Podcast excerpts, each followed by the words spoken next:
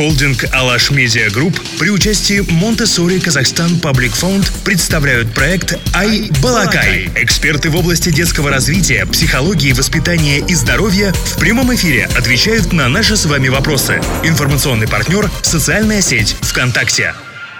Сегодня наш собеседник – это известный психолог, арт-терапевт и педагог Анна Быкова первый вопрос, который я хотела бы задать. Ленивая мама – это философия, это практика, либо, может быть, это целая концепция современной мамы? Можно назвать философией, можно назвать концепцией. Но по сути все просто. Ленивая мама — это та, которая не делает лишнего, экономя при этом много своих ресурсов. Она не делает за ребенка то, с чем он может справиться сам. Пусть не идеально, пусть не быстро, но самостоятельно я пришла работать в детский сад, и у меня появилась возможность видеть много разных детей и их родителей, то есть э, взаимоотношения детей и родителей. И стала проявляться такая интересная закономерность. Чем а, более опекающие родители, тем а, менее самостоятельные у них дети. И они не просто такие более послушные, они еще и более инфантильные, а, более тревожные, то есть вот эта неспособность отлепиться от мамы, она а, сильно мешала им а, в социализации. Тогда у меня вот стала появляться вот эта мысль, что, наверное, вот такая излишняя опека, она не благо для ребенка. Отделить себя от детей. А, мой ребенок это не мое продолжение, это самостоятельная личность, соответственно, он имеет право на свои решения, на свои желания, на свои ошибки. Ну, то я могу советовать, но я должна принять, э, если со мной не согласятся. Тема нашей беседы действительно самостоятельность ребенка. Вот с какого возраста давать эту самостоятельность, а через какие, э, скажем так, знаки или поведение это уже транслировать, как это прививается безболезненно? При э, воспитании самостоятельности главное не мешать потому что э, импульс э, самостоятельности, он уже ну, от природы заложен. То есть задача, такая биологическая задача, чтобы э, появившееся потомство, оно постепенно от родителей ушло в самостоятельную жизнь. Если бы этот импульс заложен не был, ну, мы бы столкнулись с необходимостью а, как-то насильственно учить детей сидеть, ползать, говорить, ходить. Но нет, мы просто наблюдаем, как ребенок развивается.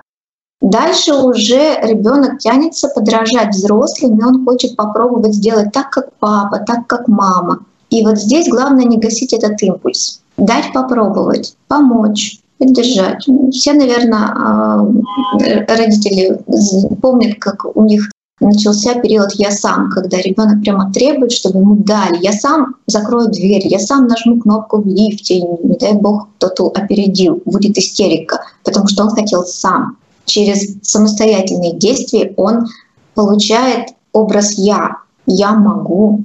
Есть две ошибки, и они даже э, на стадии, когда ребенок еще не ходит, можно их заметить. Когда ребенок ползет за какой-то яркой игрушкой. И в этот момент один родитель может сказать, ой, ты хочешь эту игрушку? На! Все, импульс заблокирован. Ребенок хотел сам доползти, он это делал, он не просил о помощи а родитель ему дал эту игрушку. Вторая ошибка — это когда ребенок ползет за игрушкой, доползает, родитель говорит, ну, классный тренажер, и отставляет игрушку еще на метр от него, ползи дальше.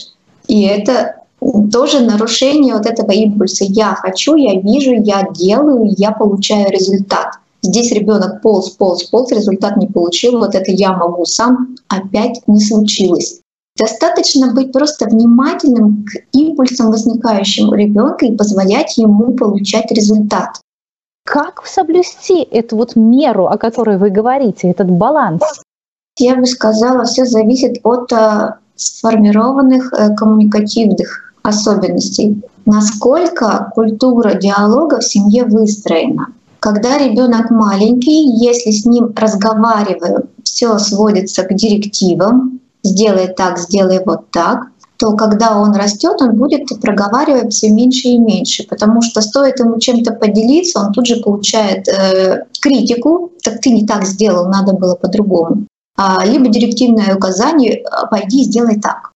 В этом случае уже а, делиться не хочется. Поэтому важно формировать у себя такое качество, как ради, э, такое активное слушание из такой нейтральной позиции. То есть выслушал информацию и удержать себя от критики, удержать себя от совета. Это сложно, но если научиться этому, то э, тогда будет больше возможности знать, что происходит в жизни ребенка. Такой навык прикусить себе язык, когда хочется раскритиковать и дать совет.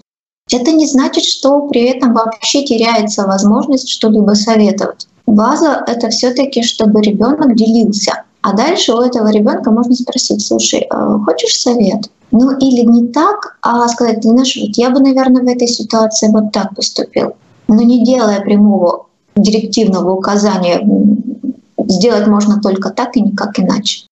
С какими запросами чаще всего к вам обращаются современные мамы? У современных родителей сложная миссия. Это культурный переход от авторитарного воспитания гуманистическому. И иногда бывает такая Э, сцепка, когда мы хотим того же результата, который возможен при авторитарном воспитании, но делая это гуманистическими методами. Ну, например, вот э, все, наверное, уже родители не раз прочитали про контейнирование эмоций, что мой ребенок имеет право на любые эмоции, что нужно с ним обсуждать эту ситуацию, нужно выдерживать его эмоции. При этом личный опыт родителей такой, что ему могли дать подзатыльник и сказать «закрой рот», так себя не ведут. И возникает идея, что можно прийти к этому результату, что ребенок замолчит другими методами. И тогда говорят, ну как же я его э, выслушиваю, я контролирую эмоции, я выдерживаю. А что же он никак не успокоится, почему он продолжает орать? А, да, он продолжает орать столько, сколько ему нужно, столько, сколько ему требуется для того, чтобы излить все эмоции а хочется-то другого, и вот в этот момент еще активируется внутренний ребенок, который говорит, так почему, почему он так себя ведет-то, ну нельзя же так. Этот э, период трансформации одной модели родительства в другую модель родительства, он непростой. Это такой переходный этап, и мы делаем очень важную миссию для следующих поколений. С чего начинать простому папе и маме, простой маме, ну, в кавычках простой, да, я имею в виду э, родителей, которые, может быть, не занимаются углубленно там, педагогической деятельностью, вообще не в социальных науках трудятся. Вот чтобы быть действительно безопасным, экологичным, любящим родителем и воспитать как бы здоровый ребенка во всех отношениях. Я бы начала с любопытства. А, с любопытством читала какие-нибудь э, новые книги. Интересно, а как там на это смотрят. А нужно отойти от э, старой позиции, от такой закостенелой позиции, не гибкой, про то, что вот меня так воспитывали, я буду так же. В отношении детей ответственность делится поровну. Папа и мама — это равноправные родители больше ответственность, наверное, на том, э, у кого сейчас больше ресурсов. То есть если один родитель, вот видно, что он эмоционально выдохся, ну, возможно, в этот момент больше ответственность на себя должен взять другой, потом поменяться. То есть здесь родители должны быть на одной стороне. То есть мы вместе противостоим ситуации. Не начинать играть в игру, а кто из нас больше устал не перекидывать эту ответственность друг другу, а, а быть именно поддержкой и по одну сторону. А если ты столкнулся с э, той самой эмоциональной а, ситуации, когда ты выгораешь, а, как себя самостоятельно привести в норму, в чувство, ну и, конечно же, ну, не влиять как-то пагубно на весь окружающий ареал, который возле тебя.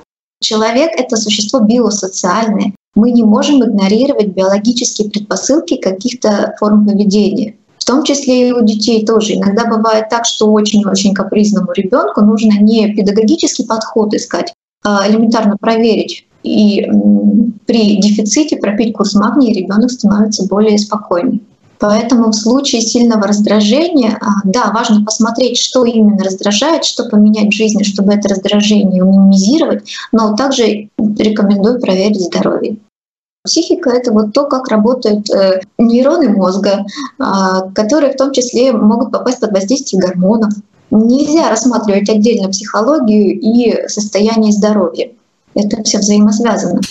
Все выпуски проекта «Айбалакай» смотрите в 20.00 в прямом эфире во Вконтакте tenvynews.kz каждый четверг и воскресенье.